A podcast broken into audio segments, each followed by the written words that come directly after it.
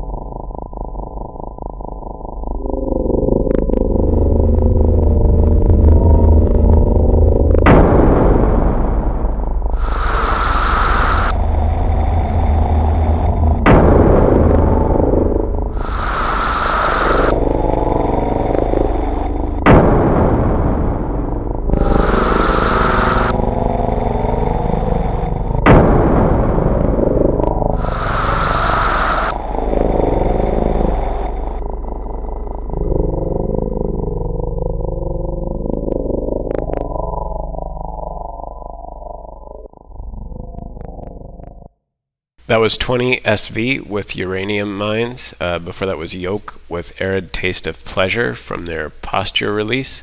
And opening that set was Distortion 6 with Left Behind. Join me in the Spookatorium Portraiture Gallery, home to some of history's more eccentric characters.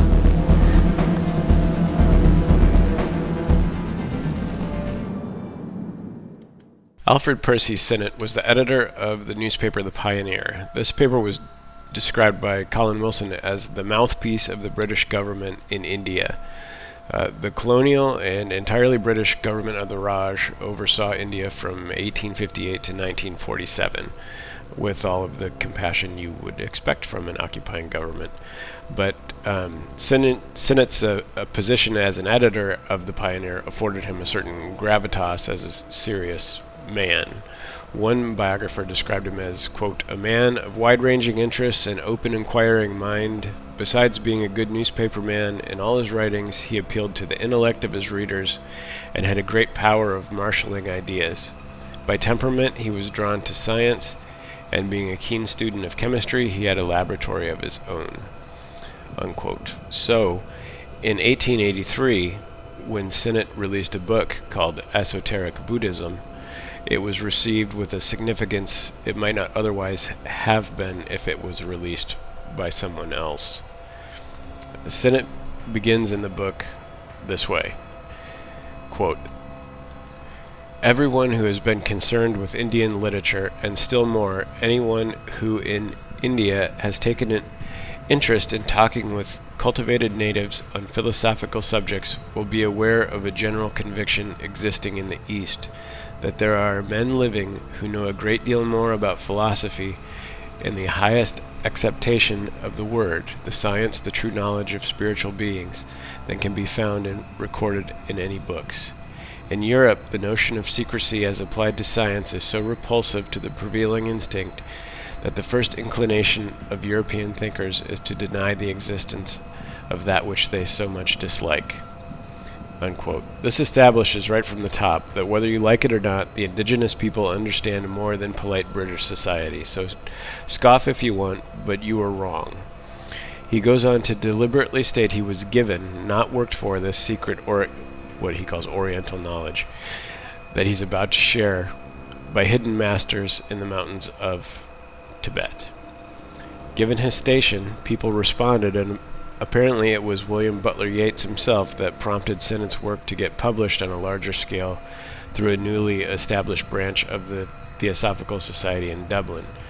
If you are familiar with Theosophy or the lore of Madame Blavatsky, this may start to sound familiar in regard to the Tibetan masters. Uh, Theosophy had started around 1875, and Sinnett had heard tales of Blavatsky, which were numerous and always curious.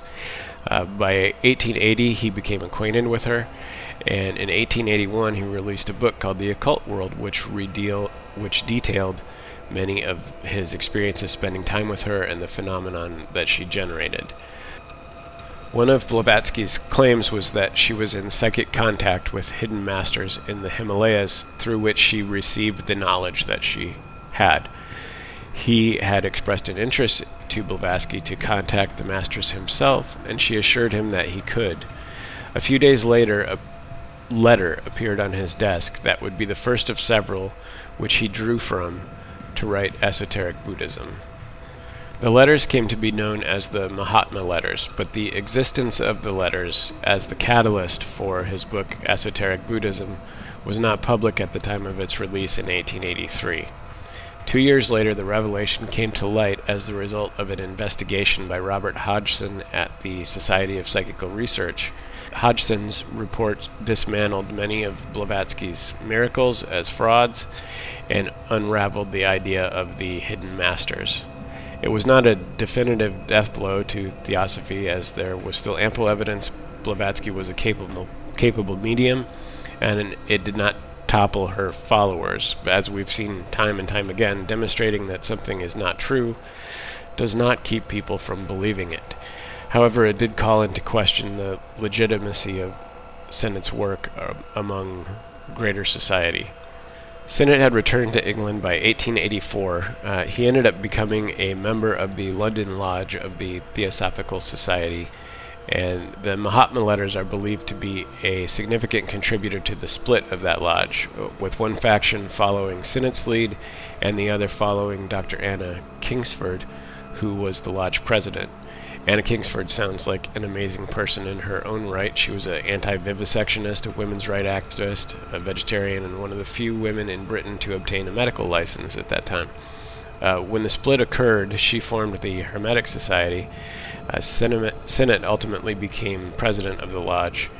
Uh, writings from the Theosophical Society attribute the split to Sinnett's group favoring the Oriental Tibetan perspective as outlined in his own writings, which were informed by these questionable letters, and Kingsford's side favoring the more esoteric Christianity and Kabbalistic perspective.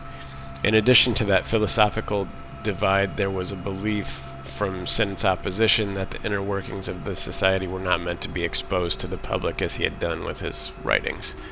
Uh, in early 1900, Sinnett edited a monthly magazine called Broad Views that dealt with world cultures, philosophy, and current events. He allegedly forecast the First World War in 1911 while lecturing at an event for the Eleusinian Society, and he continued to believe that he had contact with the masters through one means or another and remained involved in the Theosophical Society throughout his life. Sinnett died at 81 in June of 1921.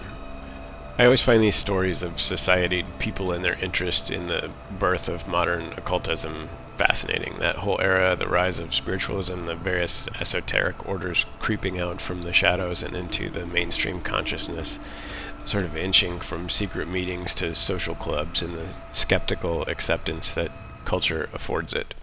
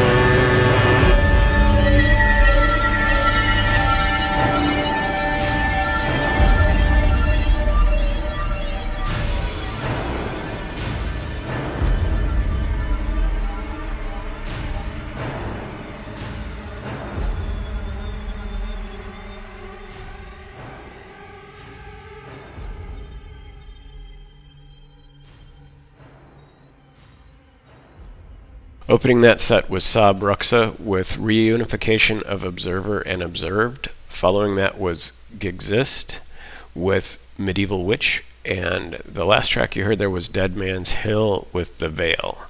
Uh, coming up next is a project called Catal Huyuk from their recently released self titled debut. This is Liminal Rights.